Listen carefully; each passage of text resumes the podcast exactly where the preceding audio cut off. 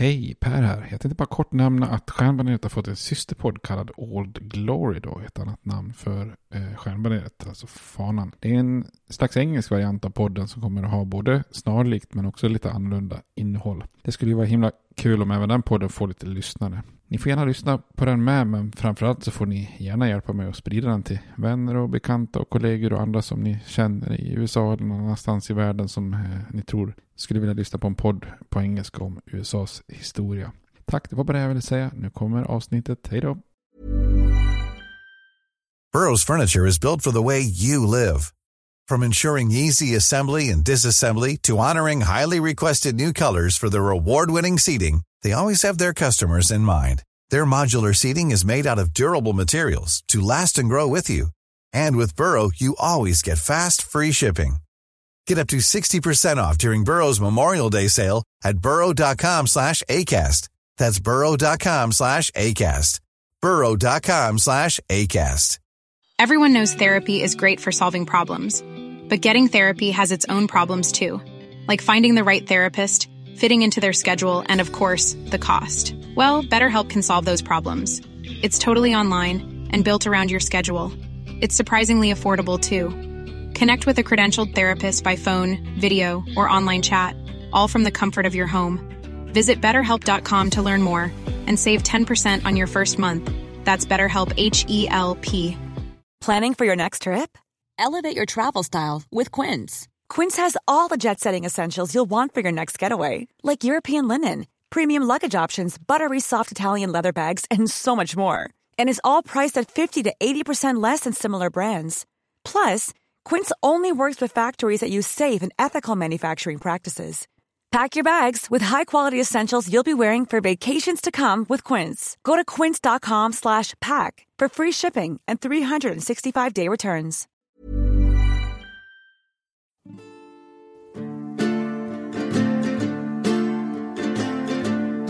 We hold these truths to be self-evident, that all men are created equal, that they are endowed by their Creator with certain unalienable rights, that among these are life, liberty, and the pursuit of happiness.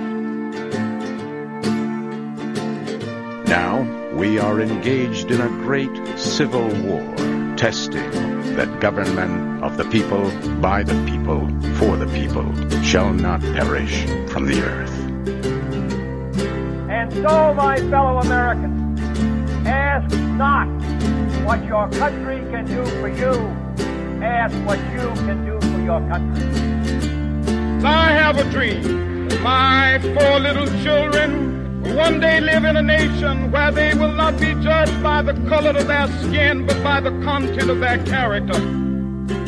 Mr. Gorbachev, tear down this wall. I did not have sexual relations with that woman, Miss Lewinsky. Då säger jag hej och välkomna till Stjärnbaneret, en podcast om USAs historia med mig Per Fjärdingby.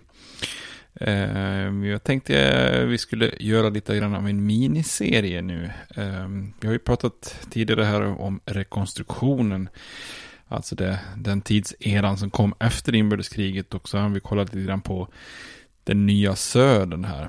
Det här samhället som utvecklas eh, på ett sätt så att det inte industrialiseras som övriga landet och där rasismen rotar sig fast och man isolerar sig lite grann från omvärlden då. Eh, men nu tänkte jag att vi skulle helt enkelt vända blicken västerut då mot den ökända och den mytiska västern. Och istället för att skynda förbi det här i, i översiktsserien så tänkte jag att vi gör som vi har gjort med några ämnen att helt enkelt ta ner det på en liten, till en liten miniserie. Och eh, verkligen går igenom det här. Jag tänker mig att det finns många som eh, tycker att detta är en väldigt spännande eh, era av den amerikanska historien. Tidigare fått en del önskemål om att man vill att vi ska komma fram till västern och faktiskt börja prata lite grann om det här. Kanske mycket drivet av film och annat, men eh, så att jag tänkte vi gör ett eh, ner, rejält nedslag. Det är ju en spännande era i, i bemärkelsen av att det finns otroligt mycket mer myt, myt än verklighet kan man säga. Men innan vi gör det så tänkte jag återgå till det här med öltips. Alltså min första tanke när jag inte har med mig Robert som eh, jag gjorde eh, många avsnitt med i början här var ju att skippa öltipset. Det är ju ändå liksom ölintresset som vi båda har, eh, verkligen har någonting gemensamt. Och historien kan man mer eller mindre säga att jag har prackat på honom. Medan han då är väldigt intresserad av sport och film och sånt där. Men det är så pass många som har efterfrågat öltipset och tycker att det ändå blivit lite av en tradition. Eh, och det går ju också ofta att koppla också till historien sådär. Så att jag, mm, jag, jag, tar med ett öltips igen. Och jag vet också att det finns de som inte är dugg intresserade av öltipset. Men jag ringar ju in det här med en liten jingel så att det är bara att hoppa, hoppa vidare förbi så, så, så skippar ni den biten och hoppar direkt in på historien då. Eh, och vi började gå igenom olika ölstilar. Eh, och det är väl ett bra sätt att lära känna öl tycker jag. Att försöka lära känna olika typer av eh, ölstilar. Och vi hade ju gått igenom dels export, eller Dortmunder export, alltså en form av ljuslager.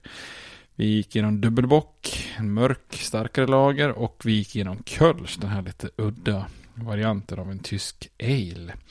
Dessutom så sa vi senaste avsnittet som Robert var med om att nästa gång ska vi titta lite grann på stilen Ordinary Bitter. Eh, som kommande. Så jag tycker vi kör den idag då. Eh, som tips. Och sen så är det ju många som har efterfrågat tipsen i förväg. Så jag ska försöka se till att det blir så. Så att eh, idag ska jag komma ihåg och rekommendera eh, vilken ni skulle kunna köpa in till nästa avsnitt då. Men om vi går in på den här stilen då, English Ordinary Bitter eller engelsk eh, bitter. Så kan man ju säga det är ju faktiskt den vanligaste egentligen traditionella alen som serveras på eh, brittiska pubbar. Eh, uppstod ju någonstans där kanske på 1920-talet då. Det är en ganska alkoholsvag med dagens mått mätt. Alltså oftast ligger den runt 3%, kanske någon gång ibland snuddar över 4%. Och då var ju tanken helt enkelt att man ska kunna ta sig någon, någon pint liksom utan att för den delen bli alldeles de i och kanske kunna köra hem från puben då. Och oftast kallar man den här stilen bara för vanlig bitter. Eh, och ibland då lägger man till det här ordinary eller standard eh, bitter. Och det låter lite som att det ska vara en riktig res, eh, bäsk rackare det här, alltså, som, som heter bitter. Men själva termen uppkom ju faktiskt av att bitters eh, var ju betydligt mer bäska än eh, många av dåtidens övriga brittiska öl då. Så idag när det finns jättemånga humledominerade öl som liksom rosar marknaden så skulle man kanske kalla för kalla bitter för en ganska balanserad öl då, varken, varken maltig eller humlig kanske, varken bäsk eller söt då. Men det här är ju en väldigt lättdrucken öl då, oftast med väldigt låg kolsyrehalt. Och det här gör ju kanske att Alltså för den som inte är van att dricka den här, om man kommer till, till England då vi serverar en sån här bitter på, på fat så kanske man tycker att den nästan känns avslagen eftersom det är så låg kolsyrehalt då. Eh, och den serveras ju oftast helt färsk på fat då, alltså som det som kallas för relay. Eh, och gärna med sådana här coola pumpkranar där bartendern får ta i lite när man liksom handpumpar upp ölen till, till pintglaset då. Och den är ju runt bärnsten till kopparfärgad färgad i, i färgen då, så tämligen ljus då. Och det är ju en kampanj i Storbritannien som började för ett antal år sedan eh, eftersom den här typen av traditionella engelska öl börjar tappa mark då, bland annat mot liksom ljuslager och sånt där.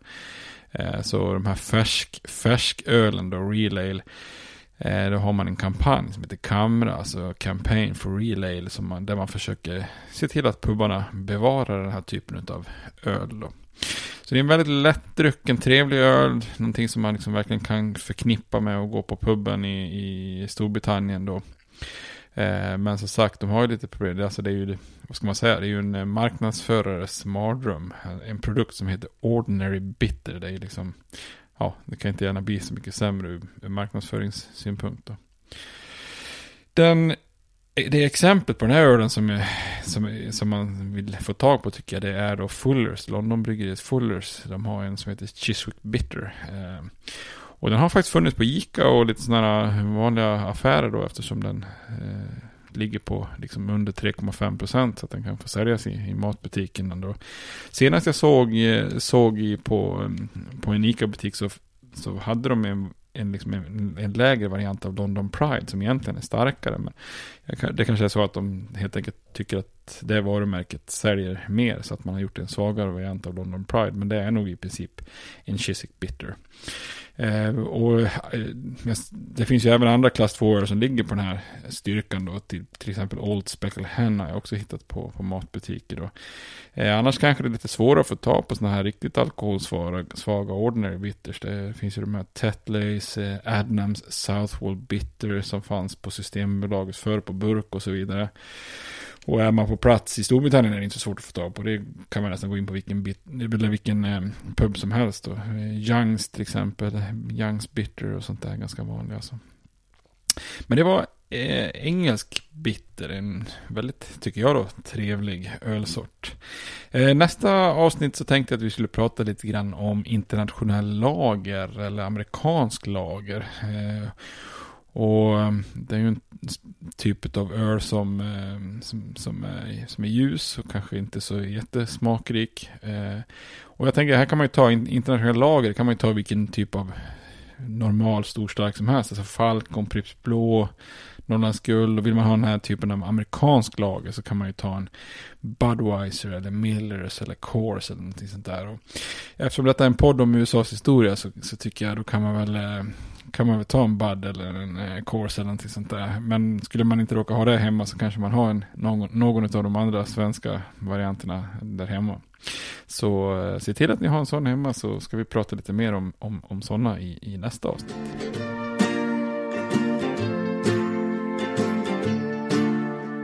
Men då går vi in lite grann på västen då. Eh, och vi får börja en sån här liten miniserie med att fundera lite grann på det här med västern som begrepp. Alltså eh, västern eller vilda västern hamnar ju väldigt mycket i fokus strax efter eller strax innan inbördeskriget och runt inbördeskriget och, och sen i väldigt fokus fram till sekelskiftet 1900, alltså den andra halvan av 1800-talet då. Eh, men när det gäller västern så är det ju betydligt svårare att sätta kanske något så här start eller slutdatum eller att eh, på något vis avgränsa ämnet. Eh, eh alltså det är inte riktigt som inbördeskriget som man liksom kan säga, ja men det var 1861-65 eller rekonstruktionen som man säger, den började med Lincolns plan för rekonstruktion 1863 och sen så slutade med kompromissen 1877 då i det kaotiska presidentvalet och sådär. Eh, så att när det gäller västern så får vi backa bandet lite grann och försöka knyta ihop några trådar som vi har pratat om tidigare, kanske skyndat förbi i vissa fall. Och först kan man ju fundera lite grann över det här begreppet västern då, the west. Eh, I väldigt många fall eh, pratar ju amerikanare i historien om the frontier istället. Alltså jag vet inte hur man ska översätta det, alltså gränsområdet, alltså vart går gränsen för den vita protestantiska befolkningen? Alltså vart löper den gränsen och vart tar vildmarken tid? Då pratar man om the frontier som mellan civilisation och vildmark. Eh, och att man just säger vildmark, the wilderness, det säger ju ganska mycket också hur man ser på ursprungsamerikanerna. Att liksom deras områden och bosättningar, det är egentligen bara då vildmark. Och ser man liksom västern eller the frontier i ett eh, bredare perspektiv så har den liksom i princip funnits mer eller mindre sedan 1600-talet. Alltså så fort de här europeiska kolonierna började etablera sig på den här lilla smala remsan av land på östkusten här. Eh, alltså när, när, stora delar av till och med av området öster om Appalacherna inte ens var utforskade och bebodda av, av europeer så, så uppstår det ju liksom en första variant av the frontier då.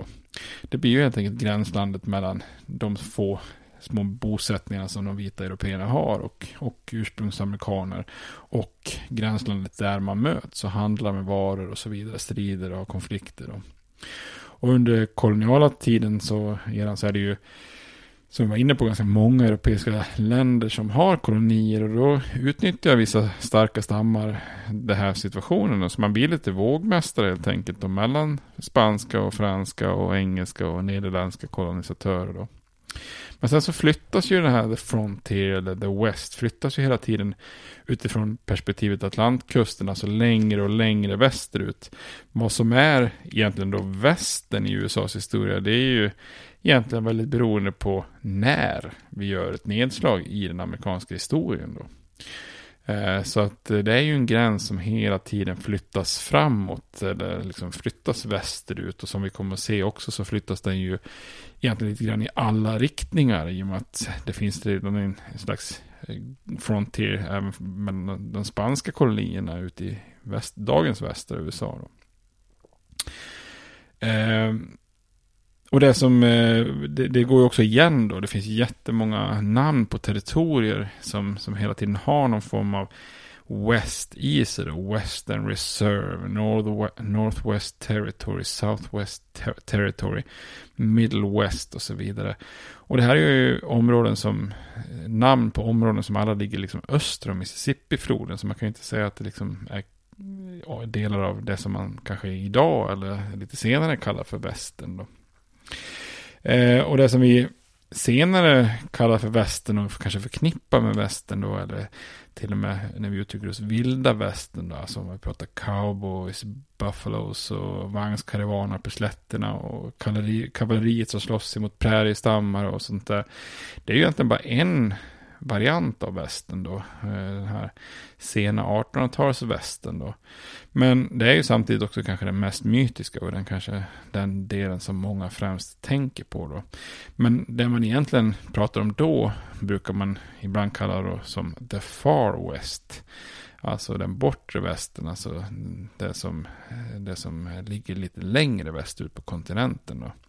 Men till och med den här västern, alltså the far west, där var inte heller alltid överens om vad, vad räknar vi dit och började direkt väster om Mississippi och Missouri-floderna eller, eller började på de här stora slätterna som kallas för the Great Plains, alltså är det deras östra gräns man, man ska börja räkna och, och sen hur långt sträcker sig västern västerut om man säger så? Är det, räknar vi in hela västkusten då med Kalifornien och dagens Oregon, Washington eller eller så är det bara fram till Sierra Nevada-bergen eller Klippiga-bergen eller det är, idag kanske det är många som inte till exempel skulle räkna in Kalifornien i liksom västern, utan då tänker man de lite mer jordbruks, eh, glest befolkade staterna då.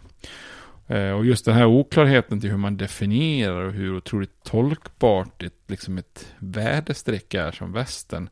Eh, kanske egentligen bäst sammanfattas av president Theodore Roosevelt som, som en, gång sa, eh, en gång i tiden sa så här. When I am in California I am not in the West. I am west of the West. Jag har lustigt uttalande men det, det säger ju lite grann sådär. Ja men jaha, han räknar inte i Kalifornien. Då är han väster om västen så att säga. Vilket ju blir jävligt märkligt att, att säga på ett sätt. Då. Eh, och för mig så västen, det är ju både den här moderna regionen som finns mellan västkusten och Mississippifloden då, men, men också egentligen då om man pratar västern i stort då, som processen, hur de här eh, europeiska vita amerikanerna kommer dit och knuffar undan ursprungsamerikaner som redan finns där. Så jag tänkte så här att vi tar något avsnitt här i början för att kika på den här tidiga västen, eh, liksom hur, hur den gränsen förflyttas västerut till den här far west.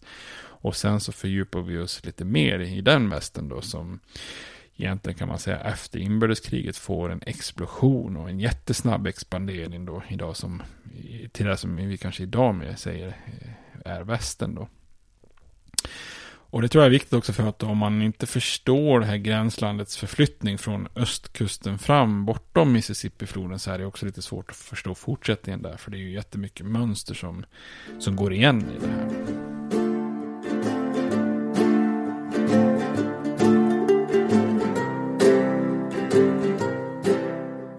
Men om vi börjar med att titta lite grann på eh, gränslandet eller the frontier här öster om Mississippi-floden då så kan man väl säga så här att västern står ju väldigt tidigt i centrum.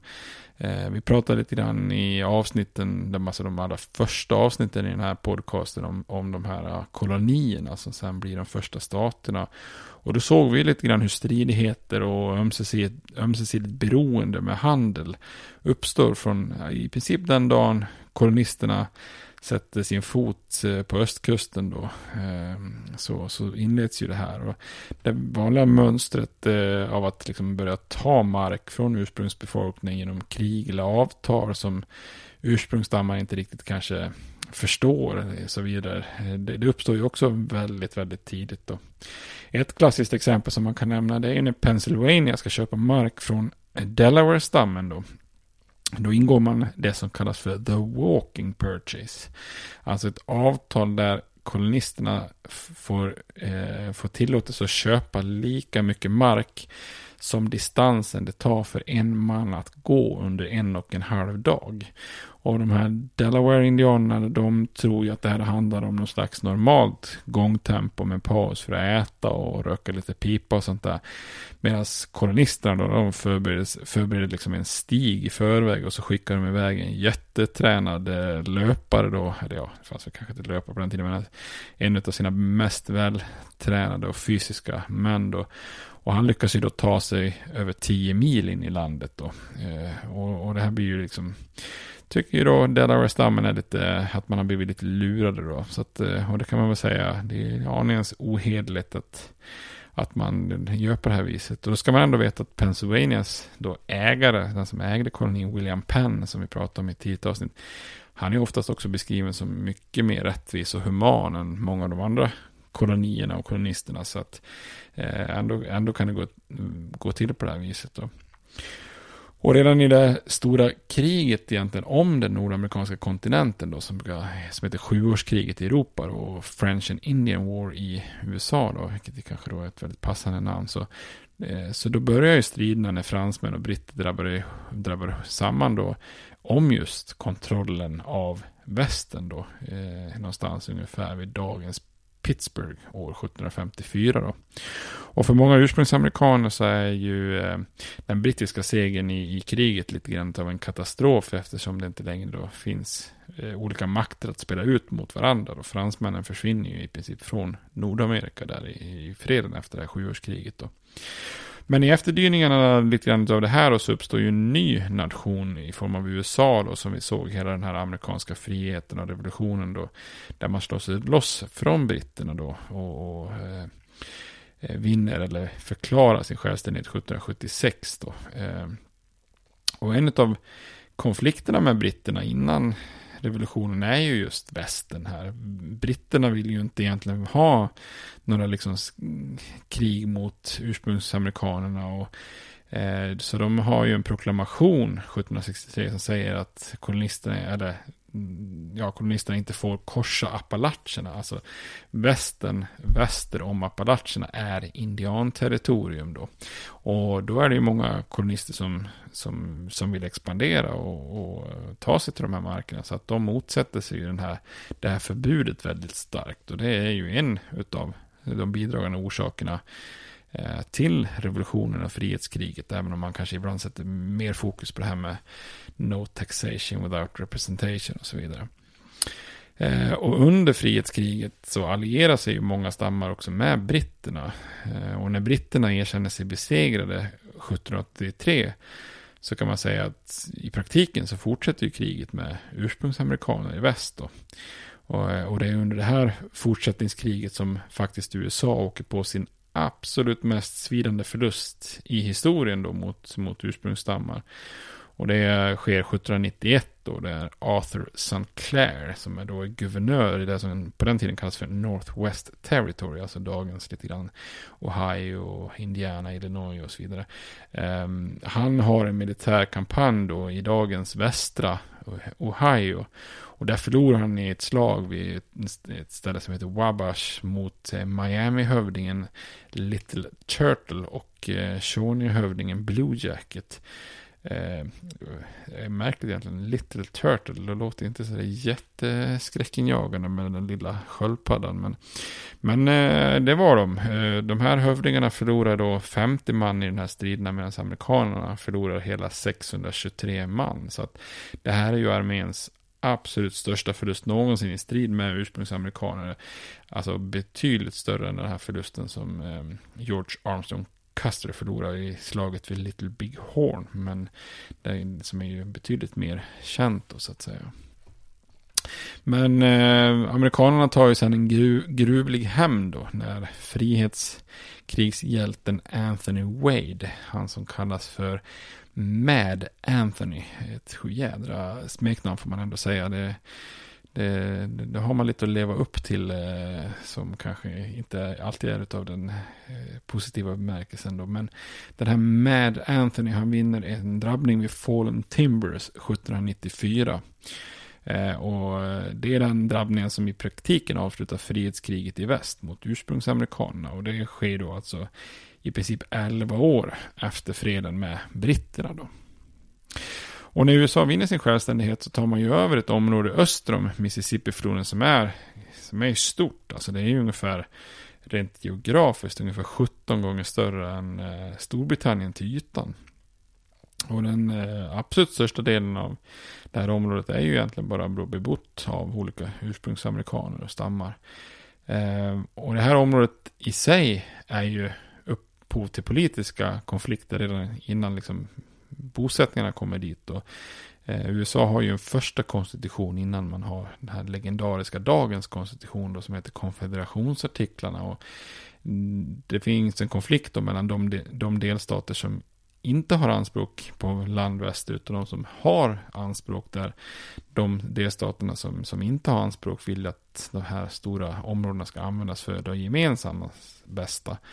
Och då håller man lite grann konstitutionen kidnappad ända tills de stora staterna Eh, säger upp sina anspråk på västern. Då. Så att bortåt en tre år så, så finns konstitutionen skriven men den träder inte i kraft eftersom förrän alla stater har sagt att det här västern ska vara ett gemensamt område för, för gemensamma ändamål så att säga. Och till en början kan man väl säga att hela liksom förflyttningen av västern, eller the frontier, går ganska långsamt. För under 200 år så har ju koloniseringen på östkusten gjort att man i princip flyttat the frontier fram till Appalacherna. Men väldigt sällan bortanför det.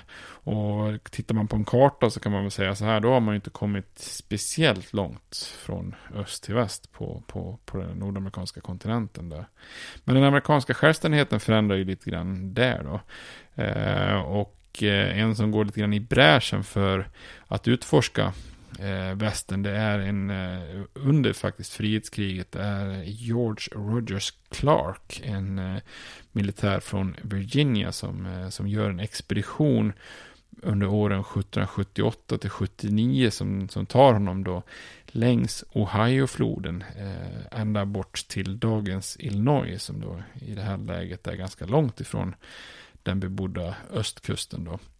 Eh, och han eh, är faktiskt eh, en äldre släkting då, eller en äldre bror till den här William Clark som sen kommer att bli, bli känd under den här Lewis och Clark-expeditionen då.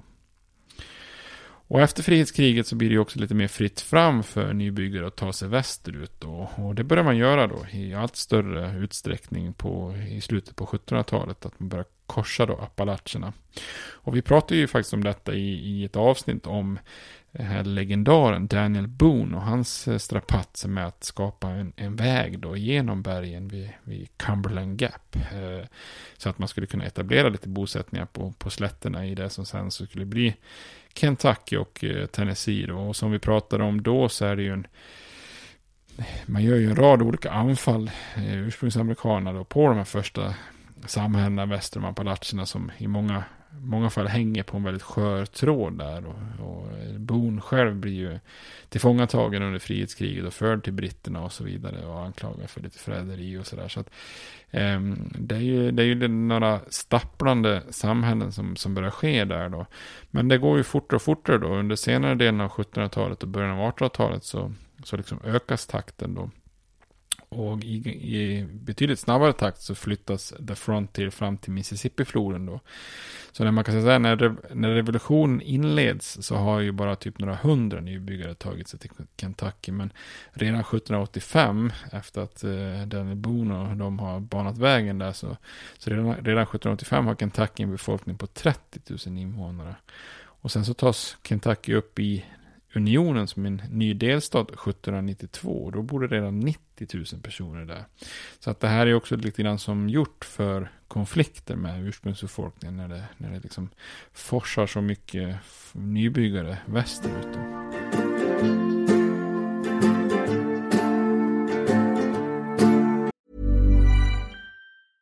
Hey, I'm Ryan Reynolds. Recently, I asked Mint Mobile's legal team if big wireless companies are allowed to raise prices due to inflation. They said yes. And then when I asked if raising prices technically violates those onerous two year contracts, they said, What the f are you talking about, you insane Hollywood ass? So to recap, we're cutting the price of Mint Unlimited from $30 a month to just $15 a month. Give it a try at mintmobile.com slash switch. $45 up front for three months plus taxes and fees. Promo rate for new customers for limited time. Unlimited more than 40 gigabytes per month. Slows. Full terms at mintmobile.com. Burrow's furniture is built for the way you live. From ensuring easy assembly and disassembly to honoring highly requested new colors for their award-winning seating, they always have their customers in mind. Their modular seating is made out of durable materials to last and grow with you. And with Burrow, you always get fast, free shipping.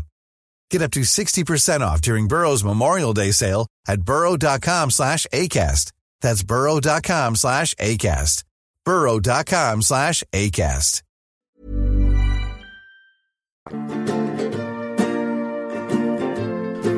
Och nästa stora grej som händer egentligen, det är ju kriget 1812 mot britterna, som ju är väldigt viktigt för USA och får väldigt stora följder för västern, the frontier.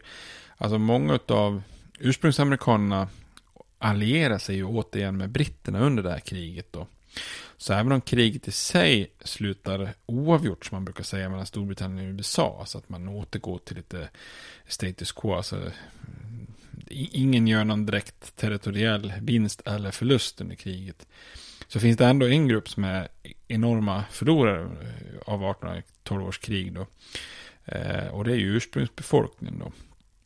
Och det här är ju, ja, 1812 års krig, det är ju lite missvisande kan man säga. Dels håller det formella kriget mellan Storbritannien och USA på mellan åren 1812 till 1815. Eh, samtidigt som striderna med, med ursprungsamerikanerna sker ju redan, börjar ju redan innan kriget bryter ut 1812, så att det blir lite längre då. Men...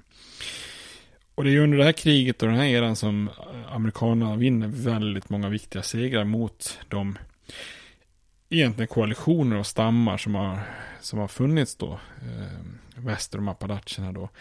Och det här gör ju att amerikanerna verkligen, verkligen bara kopplar greppet om västern fram till Mississippifloden. då.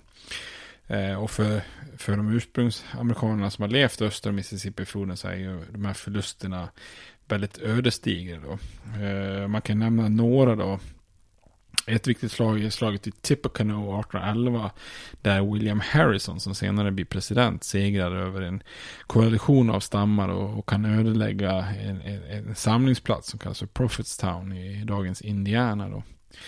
Och den här segern följer han också upp då genom att besegra både britterna och eh, deras allierade Eh, i slaget vid Thames eh, 1813 då. Och, och där så dödas ju också den här kända eh, indianledaren Tecumseh som, som har varit med och bildat den här Prophets Town och skapat då en stor koalition av olika stammar som ju har utgjort ett, ett hot då.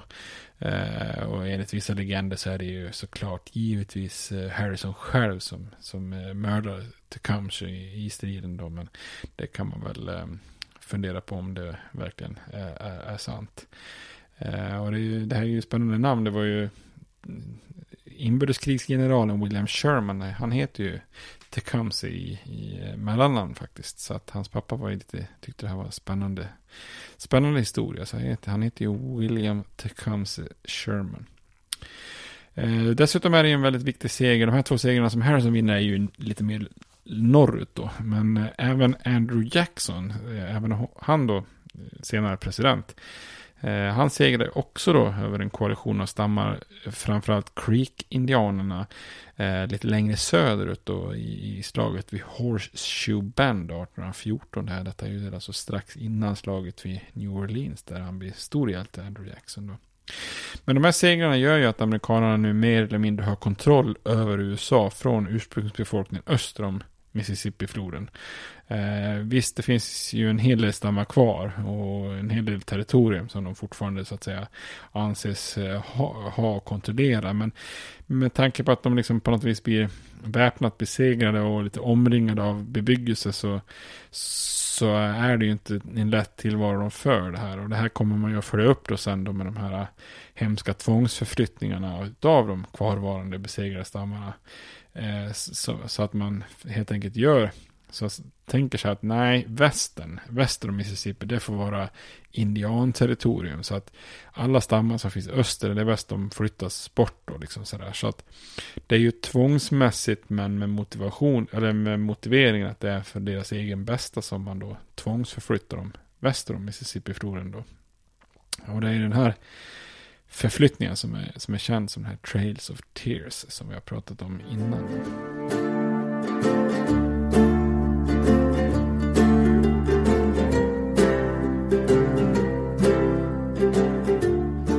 Men då har vi tagit oss eh, från de här eh, lilla remsarna av kolonier på östkusten fram till den stora Mississippi-floden. Och tittar man på USAs yta då, hur den ser ut i, i landets tidiga historia så är det ju dit deras territorium sträcker sig. Eh, allting som finns väster om och Louisiana, eller väster om Mississippifloden är ju eh, är ju då, tillhör ju då Frankrike eller Spanien i olika tidsperioder. Eh, så att här är det egentligen stopp för USAs utveckling om man inte hade på något vis fått utökat territorium då. Och det är ju få saker som är så viktigt i USAs utveckling som den här liksom återkommande processen att, att hela tiden addera stora delar av den nordamerikanska kontinenten till landet. Då. Eh, och, och, när man slår sig fri som eh, nation så erhåller man då transappalacherna. Då. Eh, sen så börjar man då sakteliga eh, ta över olika utrymmen då utav det som är kvarvarande av västern och, och även lite grann i olika riktningar söderut med Florida till exempel. Då. Eh, så att det här är ju då ganska stora eh, områden då. Om man tittar på det. Eh, Louisiana köpet som man gör, Florida, som ju är både öst och väst Florida, Texas, Oregon territoriet och sen den norra halvan av Mexiko. Det är ju liksom territorier som man, som man erövrar och vinner på bara en 50-årsperiod. Då. Och för att förtydliga det här, det är ju alltså, alltså territorier vi pratar om, vi pratar om de här områdena som är ju enormt mycket större oftare än dagens delstater i många fall. Florida finns i form av både East och West Florida, eh, alltså egentligen från New Orleans och österut, eh, och in, inte bara dagens Florida.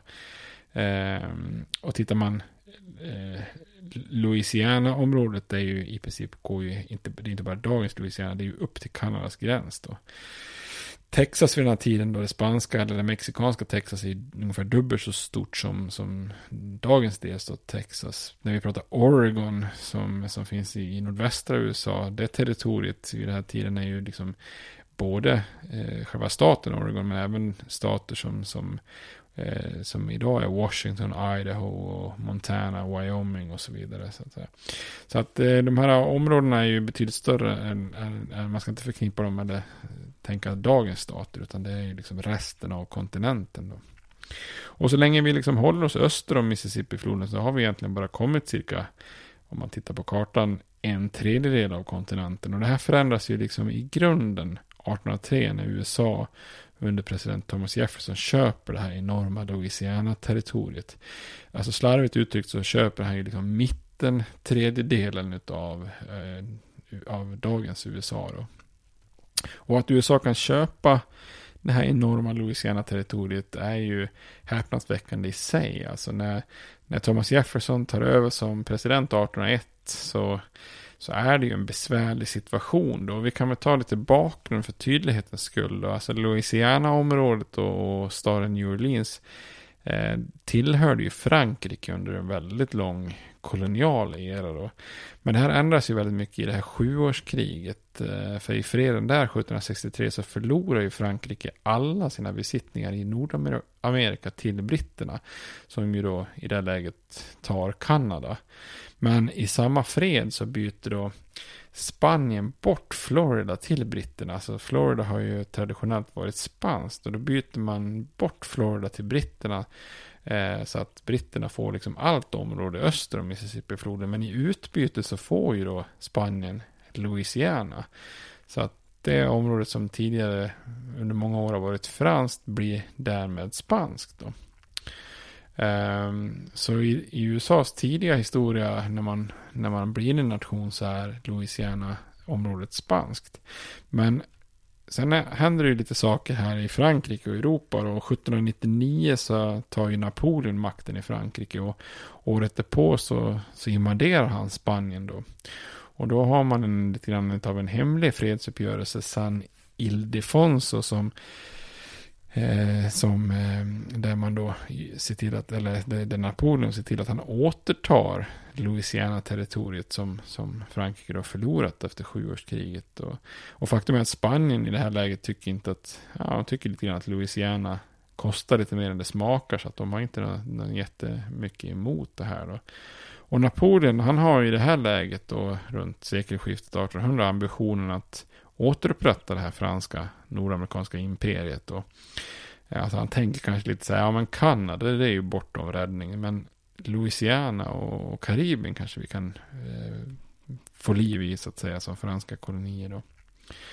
Så Jefferson har inte varit president många månader förrän ryktet går om den här eh, hemliga fredsuppgörelsen mellan Frankrike och Spanien. Och det här oroar honom ju ganska mycket och många amerikaner också oroar sig rejält. För att jag menar, det är klart att hantera ett försvagat Spanien, ja det är ju en sak då. Men Napoleons Frankrike, det är ju lite grann av en annan historia då. Och om Frankrike lyckas stärka sitt grepp om Louisiana-territoriet Ja, men då fattar man själv. Då kommer ju USA för alltid att vara instängd. Eh, alltså på öster om Mississippifloden. Och det är svårt att tänka sig idag att USA bara skulle sträcka sig fram till Mississippi-floden. Samtidigt så är det också mycket akuta problem här. För spanjorerna är fortfarande liksom på plats där i Louisiana. Och, och de har ju sett till vid olika tillfällen att stänga New Orleans för amerikanska varor. Och det här blir ju en fullständig katastrof för många av dåtidens västra stater. Eh, därför att bor du liksom i Kentucky, Tennessee och, och, Ohio och så vidare.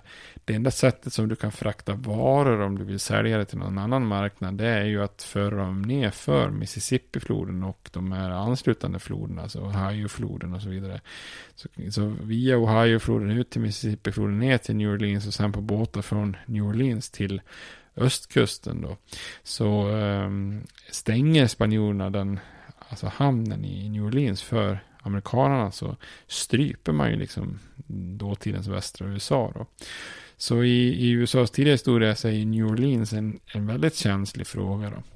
Så när Jefferson tar över presidentposten så, så behöver ju han då hantera det här på något sätt. Han behöver ju för det första hindra en upprörd kongress från att egentligen förklara krig mot Spanien eller mot Frankrike eller mot båda kanske.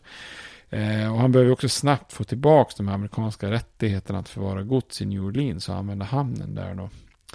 Eh, och då tänker jag så här lite, ja men det mest optimala för, för USA det vore ju kanske om man kunde köpa New Orleans, alltså staden New Orleans och kanske också lite omgränsande områden och det han kanske framförallt tittar på kanske är väst och öst-Florida som, som vid den här tiden inte tillhörde USA. Då. Eh, och då skulle man kanske kunna säkra de här västra staternas tillgång till Gulfkusten.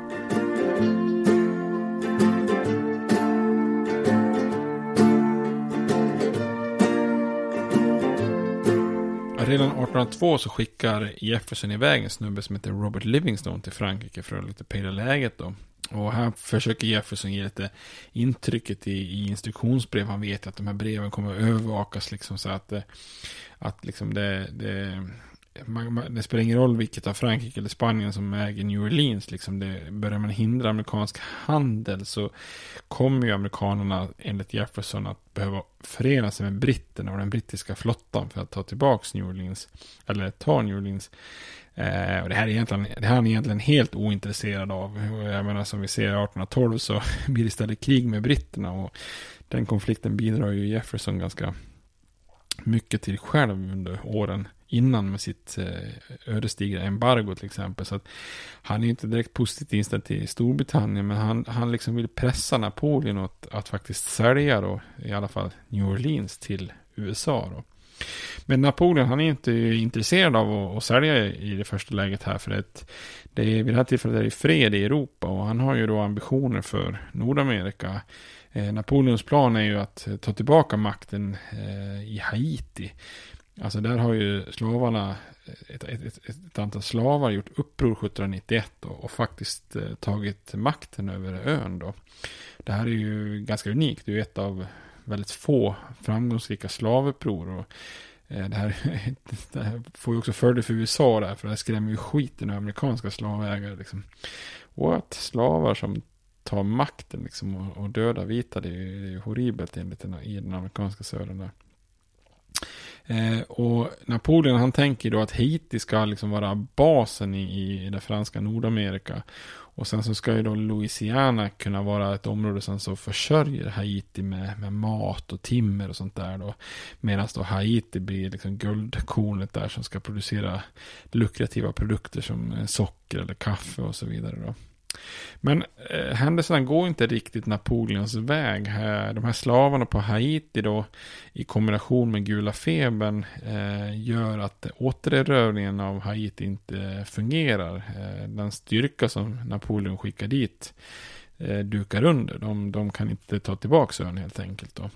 Eh, och samtidigt som det misslyckas så bryter också kriget ut igen eh, på den europeiska kontinenten med ytterligare då en koalition mot Frankrike och Napoleon. Då. Och utan Haiti så är ju New Orleans och Louisiana lite grann mer av en kostnad än nytta för fransmännen. Och inför den här stundande kriget i Europa så kan ju Napoleon tänka sig att det vore ja, helt enkelt lite gött med cash då. Så att eh, eh när Jefferson sen år 1803 skickar över James Monroe, som ju sen blir landets eh, eh, ska vi se, en, två, tre, femte president blir det. När James Monroe kommer till Frankrike så har ju han då befogenheter att köpa New Orleans och de båda Florida-territorierna för 10 miljoner dollar. Ehm, men precis när han kommer fram då så har ju eh, den franska utrikesministern eh, Talleyrand och, och, och Napoleon då chockat den här Livingstone som redan var på plats då. Ehm, med att erbjuda dem att egentligen köpa hela Louisiana istället. Så att när, när Livingstone och Monroe börjar förhandla här så, så tycker Frankrike att ja men ni kan väl, ehm, ni kan väl helt enkelt köpa hela Louisiana. Och de frågar lite grann sådär, ja vadå hela? Ja, typ eh, rubbet liksom som vi tog från Spanien säger de. Det är väldigt oklara gränser då så att säga. Men, och eh, ja, sagt och gjort då, så då kommer man överens om att eh, USA får helt enkelt köpa det här enorma Louisiana-territoriet för, för 15 miljoner dollar då. Det är ju mer än vad de egentligen har befogenheter. Men ja, man brukar säga att det här är ju den bästa fastighetsaffären i, i historien kanske då. Och Livingstone och Monroe, Monroe de inser ju ganska snabbt att nu har vi ju verkligen överstigit våra befogenheter när man köper en halv, eh, en halv kontinent snarare än en, en viktig hamnstad då.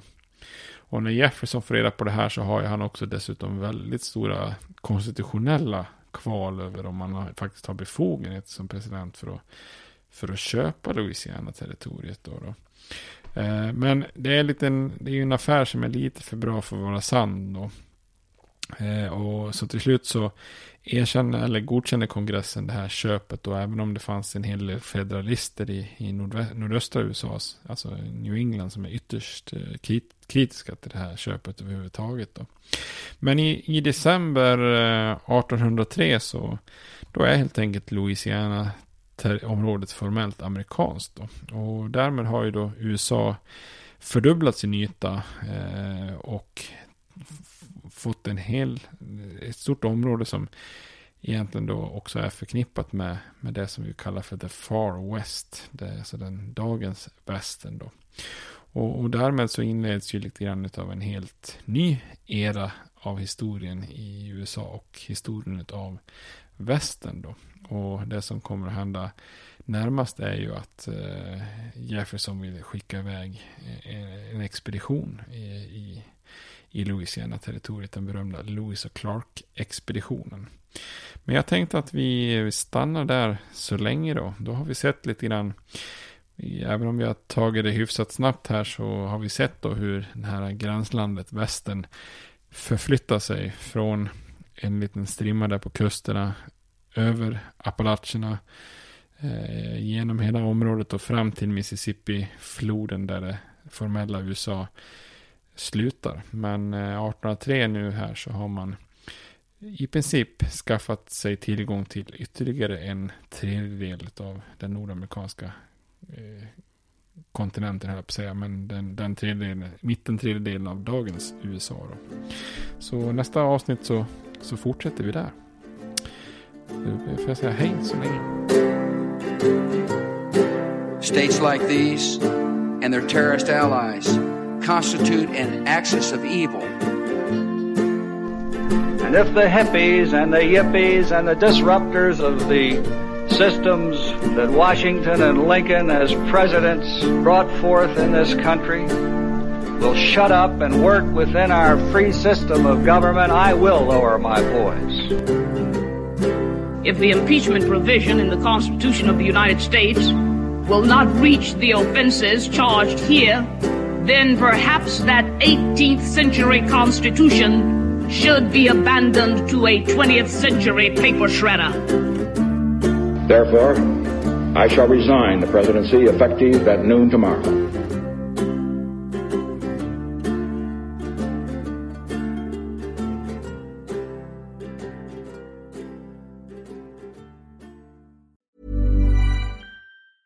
Selling a little or a lot? Shopify helps you do your thing however you cha-ching. Shopify is the global commerce platform that helps you sell at every stage of your business. From the launch your online shop stage to the first real life store stage, all the way to the did we just hit a million orders stage. Shopify is there to help you grow. Shopify helps you turn browsers into buyers with the internet's best converting checkout. 36% better on average compared to other leading commerce platforms because businesses that grow grow with Shopify. Get a $1 per month trial period at shopify.com/work. shopify.com/work. Even when we're on a budget, we still deserve nice things. Quince is a place to scoop up stunning high-end goods for 50 to 80% less than similar brands. They have buttery soft cashmere sweaters starting at $50, luxurious Italian leather bags, and so much more. Plus, Quince only works with factories that use safe, ethical, and responsible manufacturing. Get the high-end goods you'll love without the high price tag with Quince. Go to quince.com/style for free shipping and 365-day returns.